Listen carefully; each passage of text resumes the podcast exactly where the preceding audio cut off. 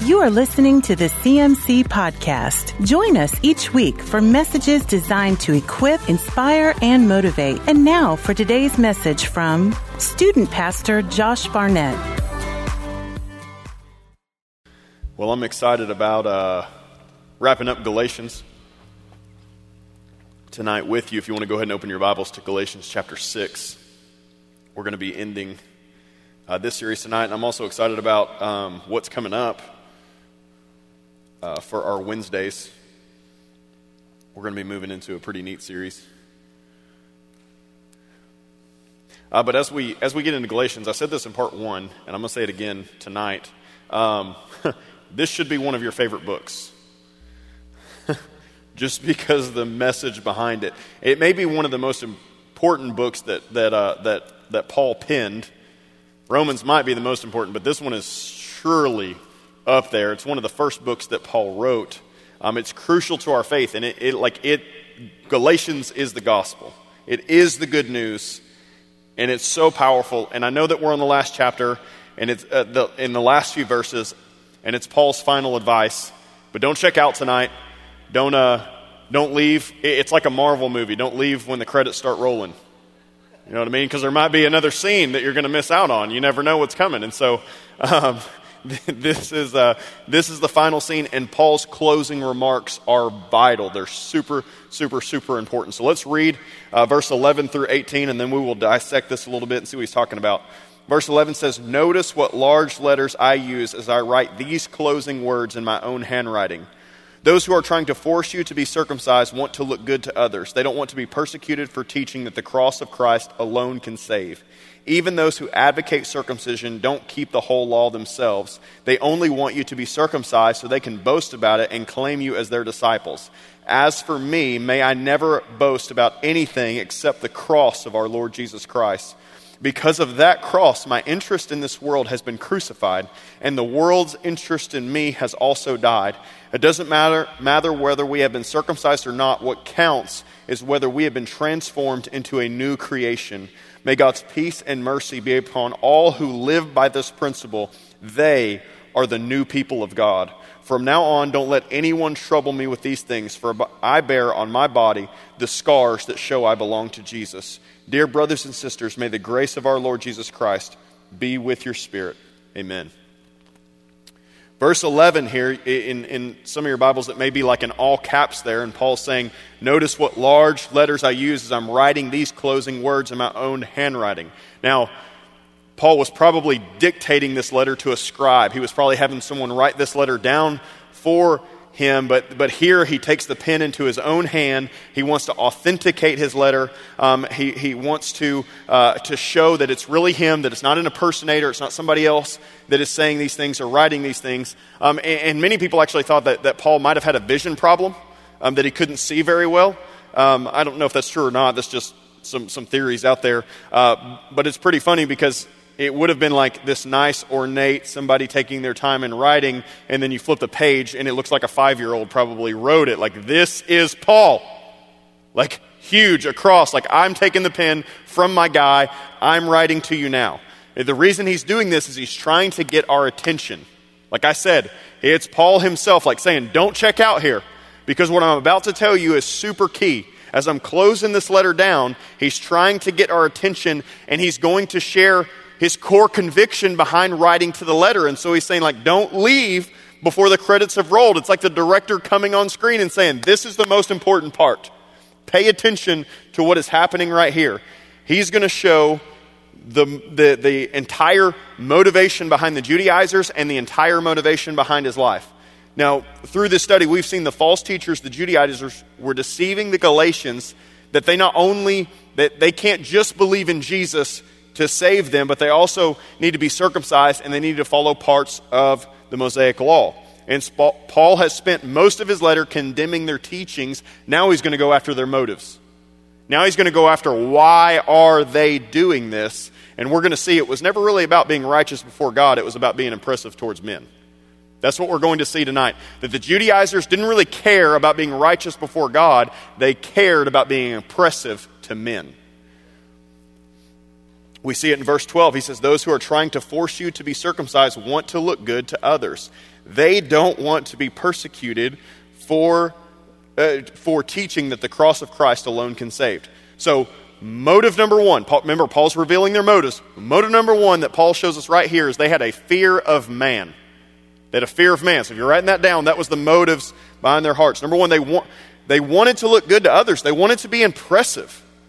And, and, tonight, church, we got to know like our lives and our walk with Christ is going to get really diluted if we are worried about looking good to other people. when we have a need to impress, when we are worried about what others are thinking about us, what people think about our faith, what people think about our Jesus, being ashamed of the Holy Spirit, we cannot let the fear of man drive our train. We can't let the fear of man drive our lives. There is no room in our relationship with God for a fear of man. Matthew 10 33, Jesus says, If you deny me before man, I will deny you before my Father in heaven. I would say that silence is denial. Proverbs, Proverbs 29 25 says, Fear of man will prove to be a snare, but whoever trusts in the Lord is kept safe. See, fear and intimidation holds us back. It's actually, the fear of man is actually a trap with the illusion of safety. That's what he means by a snare. It's a trap with the illusion that you're going to stay safe in that. But he says, put your faith and trust in the Lord. Step out, shine bright. He is the one that's going to keep you safe. Now, I believe the ultimate remedy for the for the fear of man, the ultimate remedy for the need for approval from man is coming into a revelation that you're already approved of.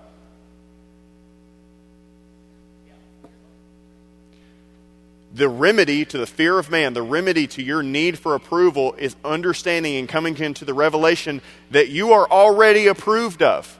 You are approved of by God Himself. So, why do you need approval from anyone else? When we understand how God truly sees us, how He truly loves us, how He is for us and not against us, we will never need the approval of anyone ever again.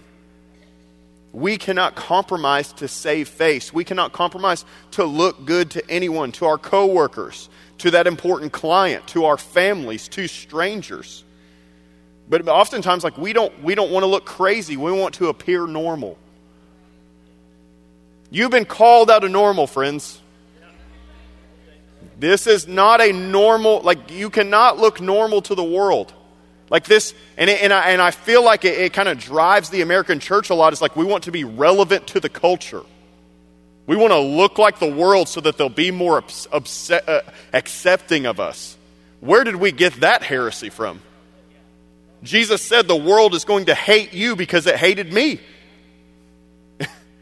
so there, we're, we are no longer supposed to be normal.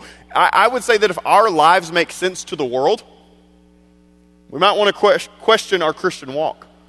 It shouldn't make sense. Think about what you believe. Think about what you believe about God. You believe that, that think about it from a worldly, atheistic point of view.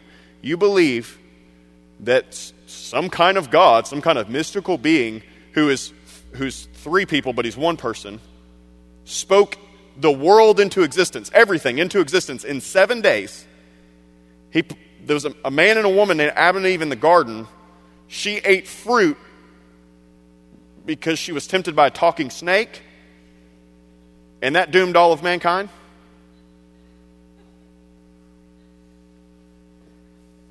You're a weirdo. Like, welcome to being weird. I don't know why we, why we want to not sound crazy to the world. That sounds insane if you think about it from a worldly point of view. That sounds crazy.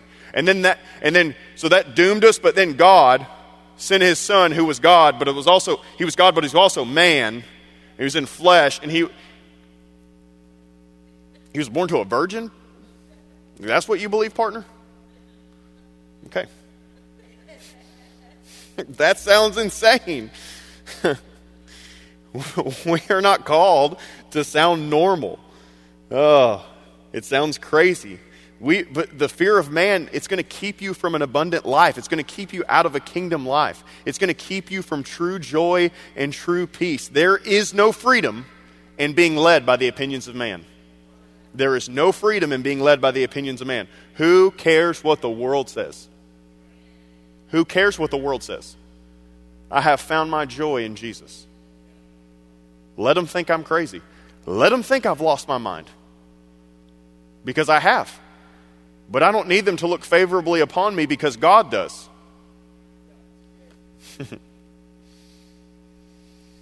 1 Corinthians 1:27 says that God uses the foolish things of the world to shame the wise.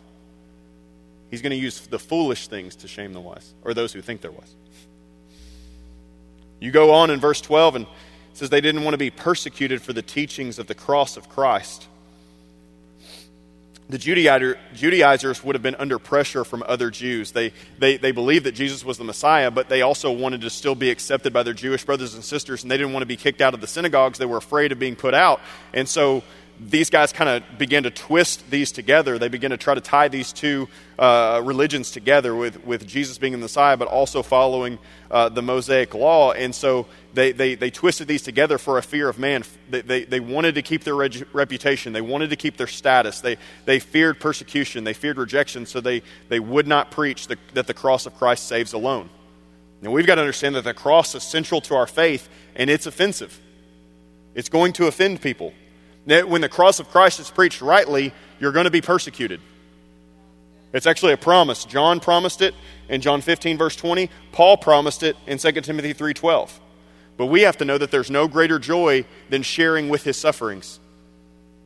There's no greater joy than sharing with the sufferings of Jesus. You read Acts and those fools got beat and they were like they were happy about it.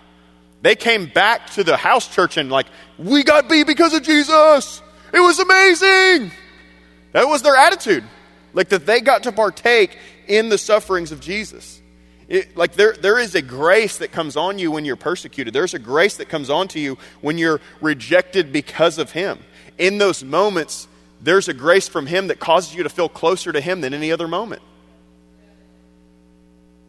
Matthew 5 11, if you don't believe me, Matthew 5 11 says, Blessed are those who are persecuted This doctrine of the, the, the cross of Christ saves alone, it, it's offensive to our fallen flesh. It's offensive to our pride. It's offensive to people who think they can do it on their own, that they can be righteous on their own. The cross, Paul said in 1 Corinthians 1.23 that it's a stumbling block to the Jews and to the Gentiles' foolishness, that it was going to uh, uh, cause people to stumble over it. And the, the Judaizers really, like, in essence, they were cowards this fear of man thing, they, they were cowards. They, they, uh, they wanted to identify with the cross, but they also wanted to identify, they didn't want to identify it to the degree in which it caused them any persecution. They were afraid of being persecuted, they were afraid of being cut off. They were unwilling to pay the high cost that the cross demands. Now, I want to give you a couple reasons. Why does the cross bring persecution? Why does the cross bring persecution? It brings persecution because it shows us that there is, that there is a necessity of Jesus dying on the cross so that we can be saved from our sins. Why, why is that offensive to us? Well, number one is because it tells us all that we're sinners. Nobody wants to hear that they're messed up. It's offensive. You're messed up. Some of the things that you're doing are sinful against God in heaven. People don't want to hear that. It's offensive. uh, the second reason is uh, that, that our sin brings us under a curse a curse in which Christ bore himself. And the last thing is there's nothing you can do to get you out of it. There's nothing that you can do to earn salvation. If it were possible, then the cross would be unnecessary. Now, to us, like we've embraced this, so to us, like we, it's like, okay, well, that's not really, that's not offensive to me. But, you, but if you begin to preach this to people it becomes offensive because people think that they can do things on their own, that they can work their way out of certain things, and people don't want to give up certain lifestyles. They don't want to they don't want a death to be to their old self, but the cross is going to cause persecution because people don't want to come out of that. And people believe that they are God, that they are their own God of their own life. They're going to determine their own destiny. It's offensive. So that's you know, they didn't want to be persecuted for it. So that was, you know, they were letting the fear of man drive the train. You go to verse 13, and this says, And even those who advocate circumcision don't keep the whole law themselves. They only want you to be circumcised so they can boast about it and claim you as their disciples. Their second motive was pride. First one, fear of man. Second one, pride. Paul points out here that they want you to be circumcised, but they don't even keep the whole law. Like he points out, like right away, these dudes are hypocrites. They want you to do they want you to follow laws that they're not even following themselves. They're acting like something they're not. They're acting like they're able to keep the whole law and demanding you do so as well. How prideful is that? That they're putting on this show, they're putting on this picture of what they're not. That's why Jesus called them whitewashed tombs. You look good on the outside, but I know what's on the inside. And Jesus knew what they were doing in secret. But they were expecting other people to live out this standard. That is that's prideful. That's so haughty. It's so haughty for us to like act like we've got it all figured out that when we put on a show to impress people. And, it, and it, again, it's, it's, it's very cowardly. I'm, uh, uh, I love this quote here by John MacArthur. I don't like most of what he says, but I like what he says here. He says, Hypocrisy is inseparable from cowardice. Because if a person were not afraid of what other people might say or do, he would have no reason for pretending to be something he is not. Wow. Hypocrisy is inseparable from cowardice because if a person were not afraid of what other people might say or do, he would have no reason for pretending to be something he is not. So, they had this pride thing where they were trying to look better than they actually were. They, they were physically circumcised, but being physically circumcised gives you no power to overcome the powerful lust of the flesh. So just because they cut off a piece of their skin, it actually it was not empowering them to actually obey the law. Um, they were clearly not interested in the spiritual state of the Galatians. They just they wanted to gather up more followers. They were not concerned about the welfare of believers or the glory of God. They were just concerned about their own safety and reputation. Paul was also warning them in this verse that that uh, the Judaizers were just using them.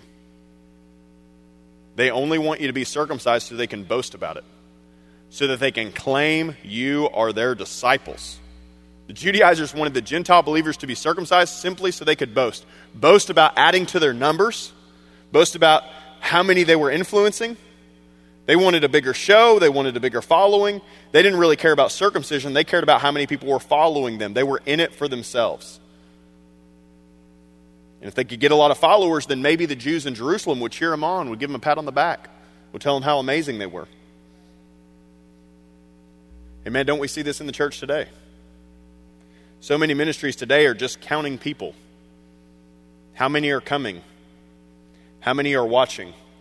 How many are being baptized? I'm not saying those numbers are bad, but those numbers should not be the focus. And we definitely shouldn't boast about those numbers. I'm all for lots of people getting baptized, but for a church to say, look how many people we're baptizing, how arrogant is that? When it's like it, it'll just show, like, we've got to know what the motives are. When our motives is off, like, look at our church, look at our ministry, look how many people we reach, look how many people we baptize, look how many people are coming. It can be very haughty and prideful. It's not about drawing people to our church or our ministry, it's about pointing people to Jesus. The church is amazing, but our church can also be an idol. We're not worshiping the church, we worship Him. We are the church, but many churches make idols out of buildings, billboards, bands, baptisms, and butts and seats. You like that alliteration there? buildings, billboards, bands, baptism, butts and seats. We like listen, I'm all for connect groups. I'm all for small groups unless they become an idol. Like so many churches like we're going to have community. And it becomes all about community, and like there's no Jesus there. We're going to have fellowship, brother. We're going to eat lots of food together. But is Jesus there? Is it about Him? Are we building each other up in the faith, or are we just getting together to, you know, whatever? Is Jesus being glorified in all that we do?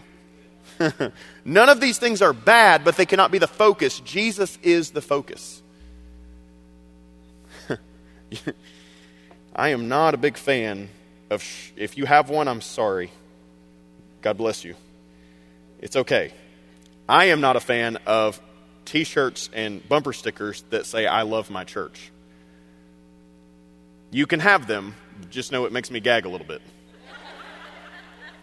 I love Christian Ministries Church, but Christian Ministries Church is not the end all. It's Jesus. It's about getting people to Him I love Jesus t shirt would be much more appropriate.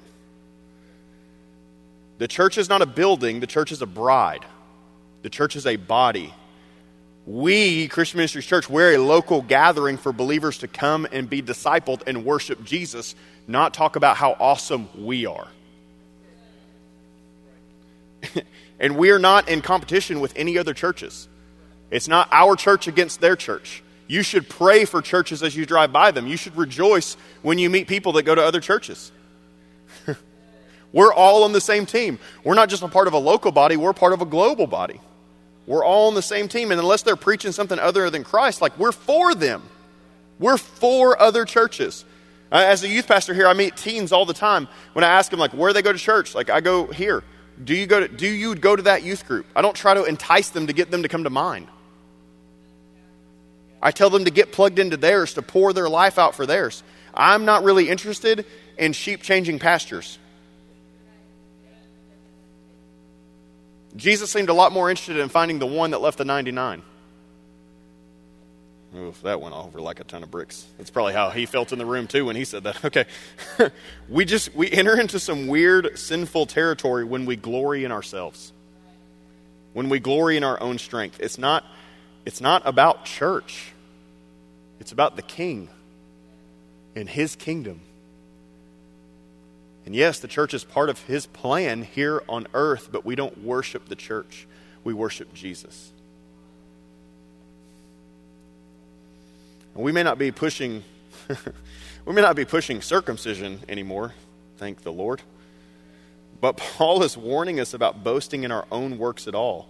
Make sure that we are we are not announcing everything make sure we are not announcing everything that God is doing and we are the ones making it happen. Matthew, it's Matthew 6, man. It's like Matthew 6, 1 through 8. Like when you pray, pray like this. When you give, give like this. When you serve, serve like this. When you fast, fast like this. How? In secret. Don't let your left hand know what your right hand is doing in secret. But how often do we, man, we're doing something and I got to post that, man. And, you know, I'm not anti churches posting about like what they're doing, but it's sometimes it's a little it, it can be a little odd. Like, what's, we got to see what, what is our motive? What's our motive? We can't be like Pharisees who boast and brag about our holiness. Churches and ministries can easily slip into religious works, can easily slip into bragging about the. I think we're supposed to follow Jesus' examples, like several times, like Jesus did in crazy, like crazy, incredible, miraculous things. And then what would he tell people after he healed them? Don't tell anybody. It's easy for us, like we something happens, we do something, it's like we want to stand on stage and shout it. Is that what Jesus wants us to do? Jesus wasn't trying to draw a crowd, but sometimes the American church seems hell bent on, on doing that. Man, I'm sorry. Some of are looking at me like you're like piercing holes in my soul right now. It's okay. in John 7, Jesus' brothers come to him. They try to get him to go set up shop. They try to get him to, hey, man, leave this Galilee area because there's not a lot going on here you would be better if you set up your ministry in Jerusalem because there's lots of people there. And Jesus basically tells him to get out of his face. Jesus' Jesus' biggest ministry moment happens in John chapter 6, where he feeds the 5,000, which would have been 5,000 men. So, probably about 25 or 30,000 people, and counting women and children, everybody that wasn't of man age yet. Um, he, he feeds them, and then he runs away from them. And then they find him, and he looks at them, and he says, If you don't eat my flesh and drink my blood, you have no part with me. He who has ears, let him hear. See ya. That's what he did.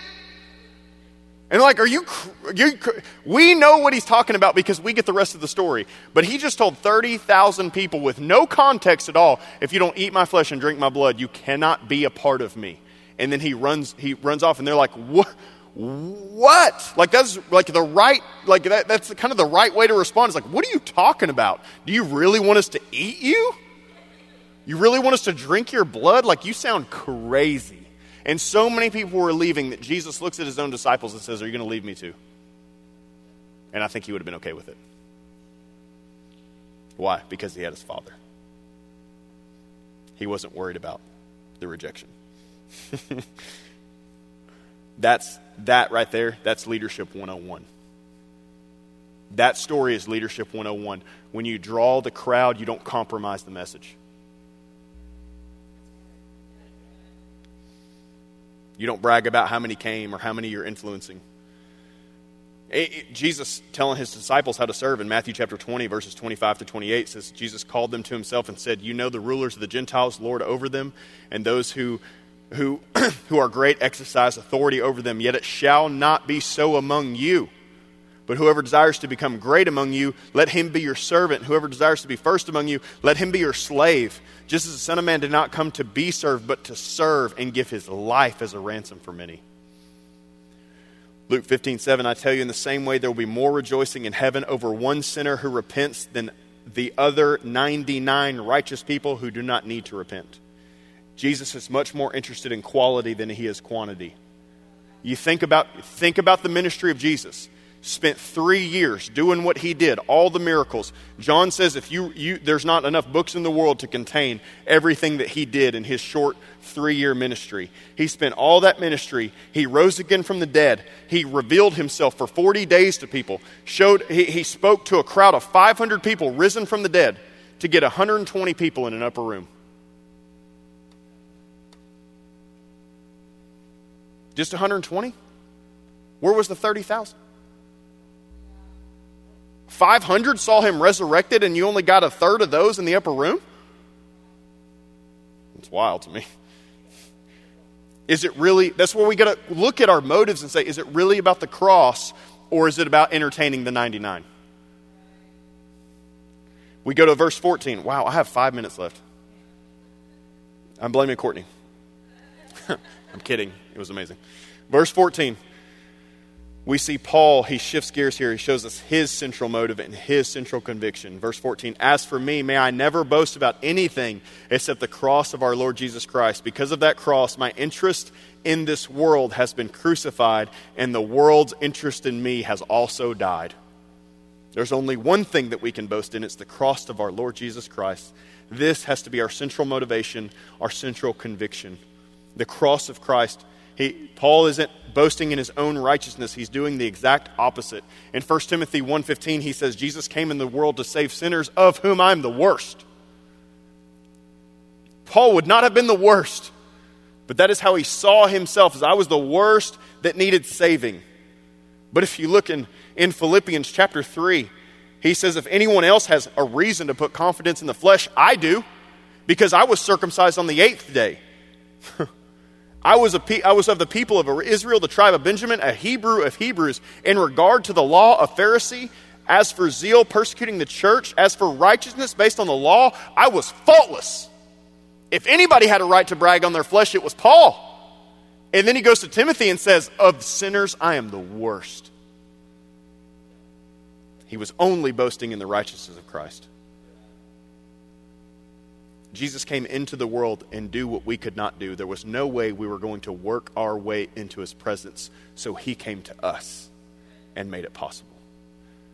Because of that, our interest in the world has got to be crucified, and the world's interest in us must also die. If we are truly crucified with him, we now no longer have any interest in a worldly system, doing things the world's way to get a world's reward and the worldly system will no longer be interested in us. Jesus is the one who made us righteous. Nothing we could do on our own could ever achieve what he achieved on the cross. Our good works are as filthy rags compared to his. We consider everything as loss for the sake of him. We forsake all things for him. Oh, that we may know him in his sufferings. Oh, that we may be in him and resurrected with him. Ask yourself tonight, what have I boasted in? What have I boasted in? Our education, our job, our gifts, our abilities, our wisdom, our good works. Man, I was just reading yesterday Proverbs chapter 3. And Holy Spirit rocked me. Because I'm like, like I, I, am a type of personality, it's like I always want to be right. Like I, I get prideful and haughty because I want to know the most in the room. That's just, I'm being vulnerable. So don't. But that's just that's what I just want to know things. I want to know things and I want to know everything and I want to be and I want to know more than you know about it. And if I and I'm and I'm so prideful if I don't know anything about it, I, I just shut up and keep my mouth shut. I won't even dare to sound wrong. That's just how I am. Is how is how my brain is wired. And in Proverbs three, the Holy the Holy Spirit highlighted to me is like, don't see yourself wise in your own eyes. And it rocked me. And I've been praying about it for three days. Don't see yourself wise in your own eyes. Lean not on your own understanding. I've boasted in my wisdom, I've boasted in my knowledge. And I have no business boasting in my wisdom. We have no business glorying in what we do for Him, but on only what He did for us. There is only one thing worth boasting of, and it is the cross of Jesus.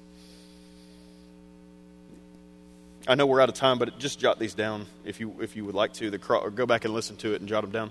The cross of Christ shows us three things how incredible the love of God is, how dreadful our sin is, and how valuable He sees us. That's what the cross of Christ does. The cross was central to Paul, and it has to be central to our faith. And in 1 Corinthians 2, he says, I, When I came and spoke to you, I forgot everything except the cross of Christ. I forgot everything but Christ and Him crucified. Wasn't trying to come up with a fancy message, wasn't trying to come up with a five point sermon. I forgot everything and just preached that, that Jesus was crucified. He purposed to know nothing except Christ and Him crucified. And looking at that, man, I like, I don't, there's so much freedom in that because I don't have to be a talented preacher.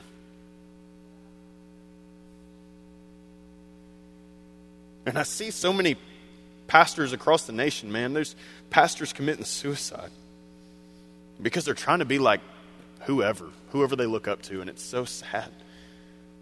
There's so much freedom in this right here that I don't have to boast about my gifts or my abilities. I don't have to try to get, be approved by anybody or be liked by anybody. I just, it's just Jesus. I just have to preach Him crucified. May I know nothing. May I only boast in His cross. May I always keep the cross at the center of my message. Verse 15, he says, It doesn't matter whether we've been circumcised or not. What counts is whether we have been transformed into a new creation. So, circumcision, uncircumcision, Paul said, it doesn't matter. New creation is what matters. And that's not measured from the outside, that's measured on the inside. See, the, the, the, Judaizers, they were trying to shape people on the outside in hopes that it would get to the inside. Jesus came after the inside because if he gets the inside, it shapes the outside. 2 Corinthians 5.17, if any man be in Christ, he is a new creation. The old has passed away, the new has come. What counts is new creation. Works don't count. It's our identity as a new creation that Jesus made possible is what counts. What counts is we've been transformed, we've been made new through faith in Jesus, not circumcision, not works. True spirituality isn't imposed from without, it bubbles up and overflows from within. Verse 16 May God's peace and mercy be upon all who live by this principle. They are the new people of God. God wants to transform us from the inside out. We put our faith in Him. We are born again. He washes us clean. He gives us the righteousness of Jesus. And then He sees us fit to fill us with His Holy Spirit. And it's His Holy Spirit in us that changes us. He changes our motives, our attitudes, our thoughts, our emotions, our minds, and He empowers us to walk just like Jesus. It's the Holy Spirit. It's not me. It's not my own strength. It's Him. It's Him. And all of this comes from the place of approval. See, your life has to be like you, your life has to live from that identity of I'm approved, I'm loved, no matter what. And when you get from that place, it, so, it, but we flip it so oftentimes like we feel like we have to work for approval. You're never gonna, you're never gonna be good enough. You are approved of. Period. You put your faith in Jesus, you believe that He's the Son of God that died on the cross and rose again three days later, you're saved, buddy. You're approved of. And there's nothing that you can do to change that. And when you get when that revelation hits you in the deep place of who you are and you realize I'm approved and nothing can separate me from the love of God, you begin to change. The Holy Spirit begins to sanctify you. and you don't have to work to earn it. Man, Colossians 2 verse 10 through 11 says, In Christ you have been brought to fullness. He is the head over every power and authority. In him you were also circumcised with a circumcision not performed by human hands. Your whole, your whole self ruled by the flesh was put off when you were circumcised by Christ. Deuteronomy 10 16. Old Testament, Deuteronomy 10 16. God tells the people, you better circumcise your hearts because that's what matters. Jesus is our circumcision. When we put our faith in Him, we are in Him, and He bears the marks for us. We are marked on the inside. And that's where Paul goes to verse 17 and 18. He says, From now on, don't let anyone trouble me with these things. It's so fun, it's funny that he says that. He's like telling them, From now on, like, you guys quit that. Like, stop and don't mess with me anymore. It's like he's getting onto his kids. And then he's like, Just, just stay in that room and stop bringing trouble over here to me. I thought it was funny. Anyway. I just I try to hear his tone when I read these things, but maybe just me. Um, he says, For I bear on my body the scars that show I belong to Jesus. Dear brothers and sisters, may the grace of our Lord Jesus Christ be with your spirit. Amen. The word marks, the word marks that Paul uses here about the marks on his body, he uses those, that, that, that term there meant like a slave branded for ownership. The marks that he has received for preaching the cross of Christ. He's literally talking about marks on his body, how he's been beaten, how he's been bruised, how he was stoned. He was stoned one time. They thought he was dead. They left him outside of the city. Dude gets back up and goes back into the city. What a crazy man.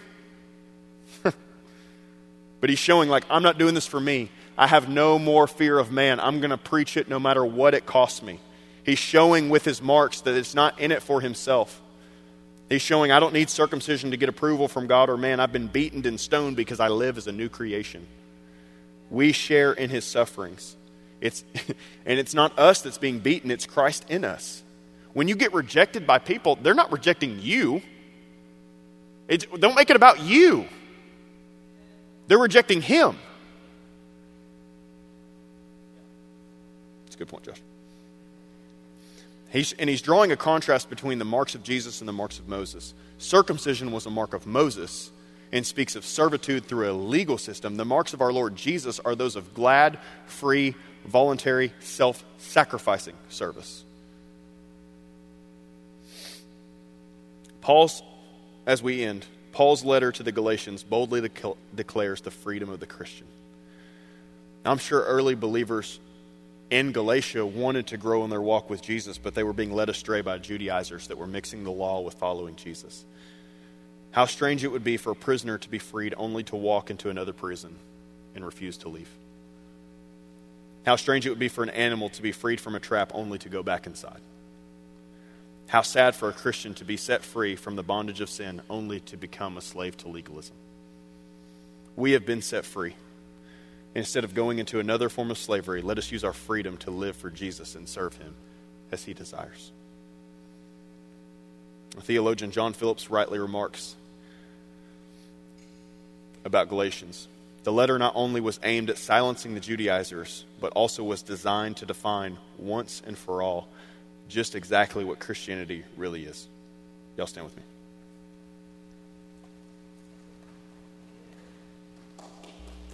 I know, I'm, I know, I know. I made some of you mad tonight. It's okay.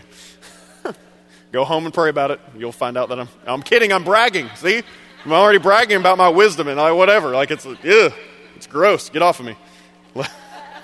Let's pray. Lord, we love you. We love you, Jesus. We love you, Lord. God, help us to keep your cross the center of our lives. Your crucifixion and your resurrection the center of our message, the center of the message that our lives preach everywhere that we go. Lord, give us courage and boldness that we may not be ashamed of you, that we may not fear man, that we may not fear rejection. God, let us come into a place where we fear you. Lord, you said, don't fear man who can only kill the body, fear the one who can throw the soul into hell. Help us to walk in a fear, a, a, a healthy awe and wonder fear of you, Lord, and how amazing and incredible you are and how much you love us, Lord. God, we thank you for our church. We thank you for this body. But Lord, show us the places that we need to repent sometimes where we make it about us, or we make it about our connect groups, or we make it about our small group, or we make it about our, our, our ministries, or we make it about whatever, and we, we, we, we, we begin to use those things for our own glory. We begin to use those things to feel good about ourselves. Lord, let us use those things to point people to you. Let the motive of all those things be about you, Jesus. Let everything that our church does be about bringing glory and honor to you. Lord, let us verbalize that with our mouths. Let us give us the the boldness and the courage to say that with our mouths. Don't let us get into a, a, competition with other churches and where we're trying to draw people from other places. God, let us, let us build up the entire body of Christ, the entire local body of Christ. Lord, I lift up every church in the village right now. I lift up every church in this area right now, in the North Hot Springs area, God, this, this, this community that we live in. I lift up every church. God, I ask that, ask that you would encourage their pastors right now that you would lift up the hearts of their pastors and their elders, Lord. That those pastors and elders would look to you, that they would make you the focus of their ministry, God. Lord, that our churches wouldn't live in competition with one another, that wouldn't be about how many people we have coming, Lord, but it would be about reaching the families and the schools and the community with you, Lord. Give us the heart that leaves the 99 to find the one, to show people your goodness and your love, God. Don't let us get caught up in our own religious do good attitudes. But let us be willing to look like fools for you and bear the marks of persecution. We love you, Jesus. It's all about you and what you did for us. Lord, forgive us for ever making it about us and what we do for you. We look to you tonight. God, we thank you for Paul's letter to, to the Galatians. God, may it sharpen us. May it show us where we slip into legalism or where we slip into lawless, lawlessness. God, teach us how to walk in holiness. Empower us to walk in holiness. Empower us to walk in a way that is pleasing to you, God. That's what it's all about. It's not about doing things to earn your affection. It's about that because we have your affection, we want to live in a way that is pleasing to you, God. So convict our hearts. Let us have that heart of David that says, Search me, O God, and find those places in my heart that offend you. I want to root out anything in my life that offends you, Jesus, because I love you. And I want to walk the path that you have for my life. We thank you, Lord. In Jesus' name, amen. God bless you. Have a great night. Have a great week.